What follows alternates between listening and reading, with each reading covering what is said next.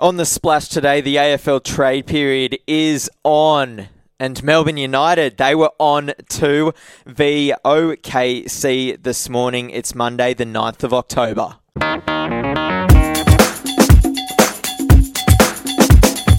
Yeah, let's kick things off on the splash. My name's Phil Pryor, and as I said, AFL and basketball is what we're going to dive deeper into today. Uh, AFL Fox Footy's Max Laughton will join us later on the program to talk about everything trade period related. Uh, and a bit of an update on Robbie Gray as well, the Port Adelaide star that has been. Uh, uh, it's come out today publicly that he's uh, suffered testicular cancer, uh, which was a shock to everyone. Uh, and there's an interesting story on the website that I'll refer to as well, rugby league related. The uh, the eligibility stuff continues. Uh, the debate continues, I should say. Uh, you know, after what we've seen last week with Fifita and Jason Taumalolo and a host of others choosing to represent their country of birth for the upcoming Rugby League World Cup.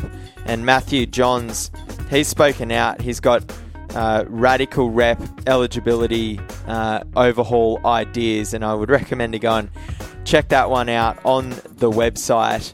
Now, we will be crossing to Melbourne uh, a little later on the splash to get all the latest trade updates and news and everything else. But first things first, we've dragged in basketball writer Ol- Olgun Uluc to talk about what was a thrilling uh, clash uh, between NBL and NBA this morning. Uh, Olg, set the scene for us. Uh, sorry, I should say first, welcome. Thank you. Welcome. It's good to be here again. set the scene for us pre-game heading in russell westbrook the superstar mvp of the nba is asked about this game uh, what does he say uh, he said he ain't expecting um, well can you say that on the, on the splash i feel like we've said that word It's on the, the splash first- we've definitely said that on the splash oh, before. no we said dickhead We said in dickhead. relation to that nfl it Trump was thing. ben simmons said that ben simmons yeah, Um, but look we're we're we're relaxed here on the splash we're casual okay, our listeners okay. our listeners are adults or just reasonable human beings they they've heard the word before yeah Um, yeah, that's what Russell Fair. Westbrook said, and that's typical Russell Westbrook. He's just quite just brash. He's arrogant, and it's sometimes endearing. And in that in that sense, a lot of people in Australia kind of took uh, not offence, but they they took that to heart. And what a performance Melbourne Melbourne United put on. This was a surprisingly thrilling game, which yeah no one really expected. You know, out of the three teams who were over there,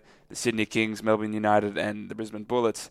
Uh, Brisbane Bullets play next week, or at, at the end of this week.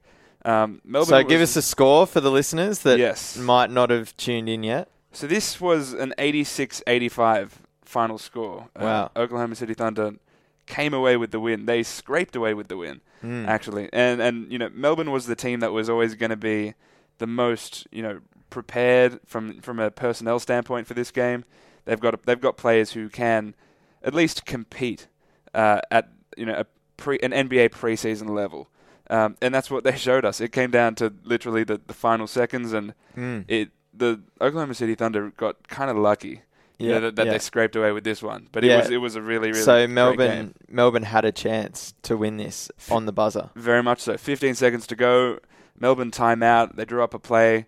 Uh, it was a Casper Ware, Josh Boone pick and roll. Josh Boone had it. He had a, a runner at the rim. Josh Huestis from Oklahoma City Thunder, big long athlete, came blocked it out of bounds. Five seconds to go. Casey Prather gets it on the wing, drives to the bucket. Josh Huestis again. Wow. a big block. He's, he's a long athlete. Um, and Paul George dribbled out the clock.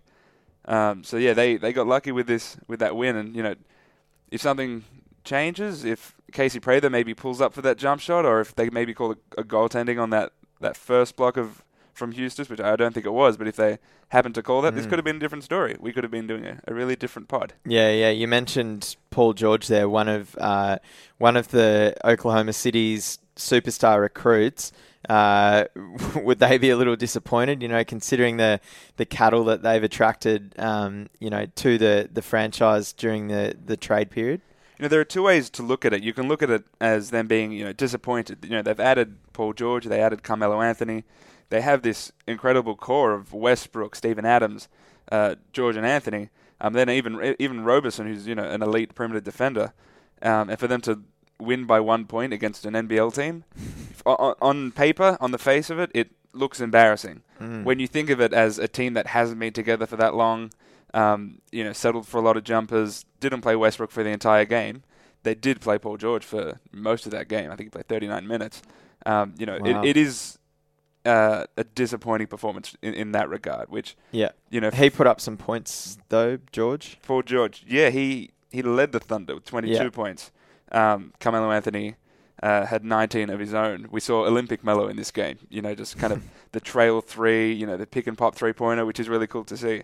Um, but you know, it was left to Paul George because Russell Westbrook, you know, had a tough time, you know, finding his rhythm. Casper Ware, um, you know, Melbourne's star point guard, did a really good job on him. Yeah. Uh, Russell Westbrook tried to back him down in the post a lot, but Casper Ware's like a, he's a little guy, but he's got a big body. Yeah. Um, so he he did a really good job, and he dropped 20 points of his own. So he kind of showed that in this game, you know, apart from the Oklahoma City Thunder players, he's definitely the most capable player at that level, at the NBA level. And I wouldn't be surprised if his agent is getting a few calls right now because he, he did play that well. Well, eh, what does that uh, tell us about Melbourne United's NBL campaign? They'll obviously fly home straight away and, and get back into the season, which tipped off on last Friday night. Yeah, so they've got a quick turnaround again. They've got a, a game at the end of this week. Mm. Um, but no, Melbourne entered the season as the favourite to Yeah. win the to win it all. You know, they recruited Casey Prather, who was you know one of the stars at the Perth Wildcats last season. Perth Yeah. Wildcats two time two time uh, reigning champions. yeah. Um, and so defending champions. Uh, and so you know they got him. They still have David Anderson. They've got Josh Boone, who played really well in this game as well. Chris Goulding is coming back. He's healthy. Um, Chris Goulding did not play in this game, so people are thinking if Goulding played in this game, what could have happened? Would it have changed uh, the score a little bit? Um, but you know, Melbourne was the favourite going in. After this game, you'd think that they're probably the clear favourite. Um, and you know, I'd be I'd be surprised if they don't use this game as you know a lift for them. Um, yeah. you know, their first game against Adelaide, you know, we saw glimpses of what they can do, and then without Goulding does hurt their spacing, but um, this has to, you know, it, it'll, it'll hurt them from like a jet lag perspective and just a fatigue perspective, Mm. but from a confidence perspective, uh, this was, you know, a really good result for the team and for the NBL, of course. And a, a, a question, I suppose, without notice, uh, Olgun, what was your um, sort of the, the biggest takeaway that you uh, from the first weekend of the NBL season? Uh, was there something that jumped out uh, that we should know about? Ooh, the Cairns Taipans.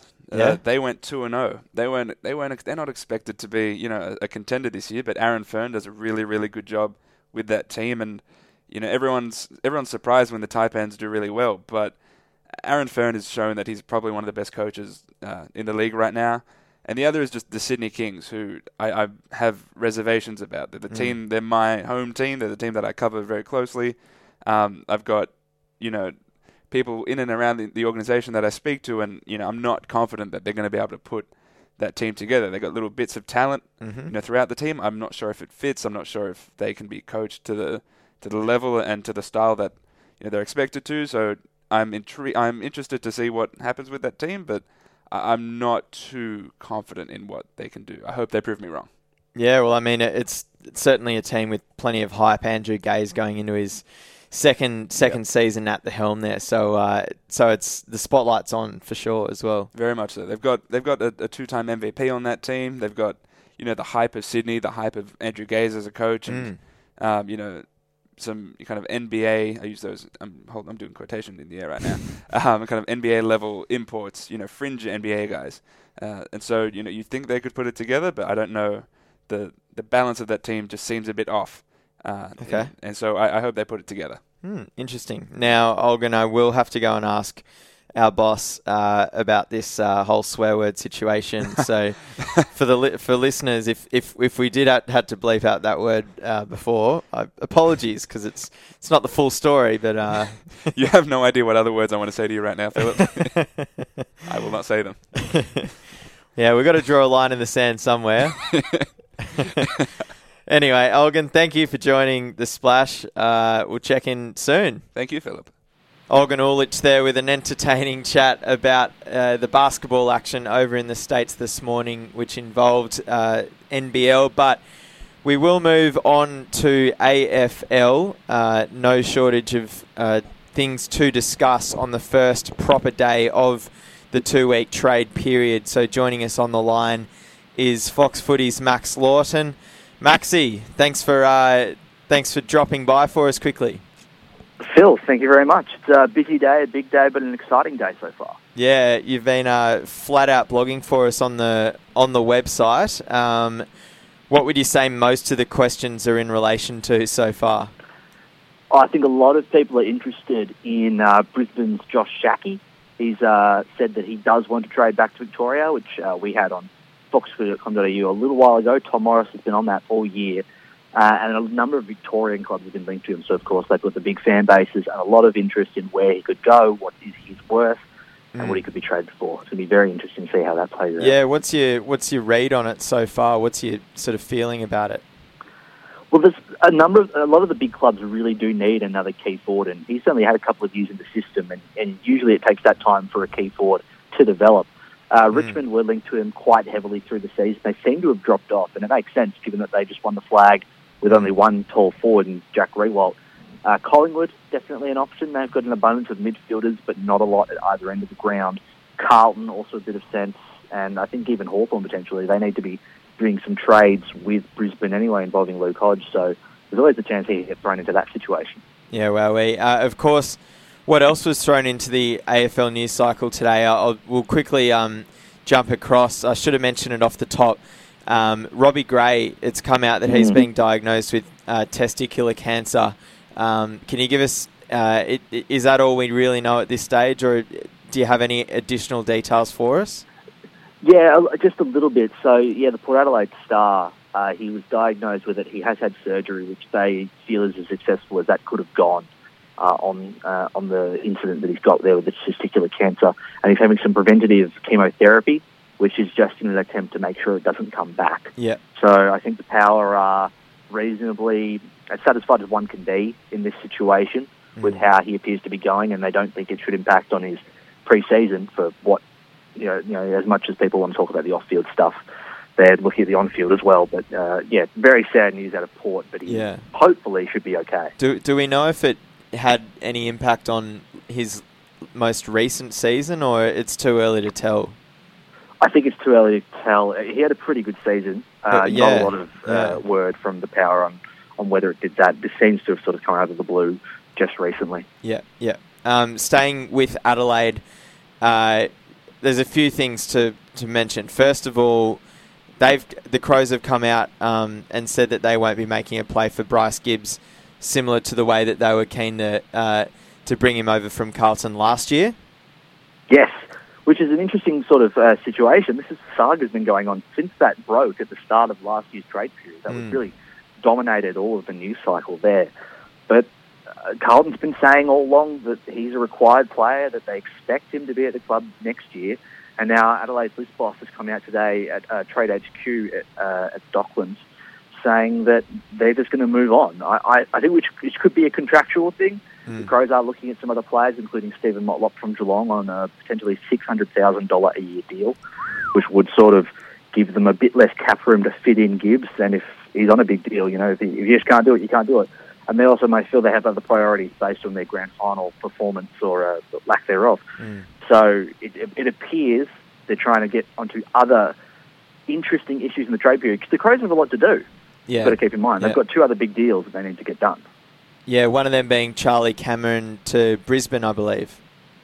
Yeah, and it's almost the reverse of the good situation here, where Cameron has said he wants to leave, Brisbane wants him, but now Adelaide is playing hardball. He's a contracted player. They're going to say, well, we don't need to trade him unless you give us the exact deal that we want. And so yeah, yeah. Brisbane has quite a few draft picks.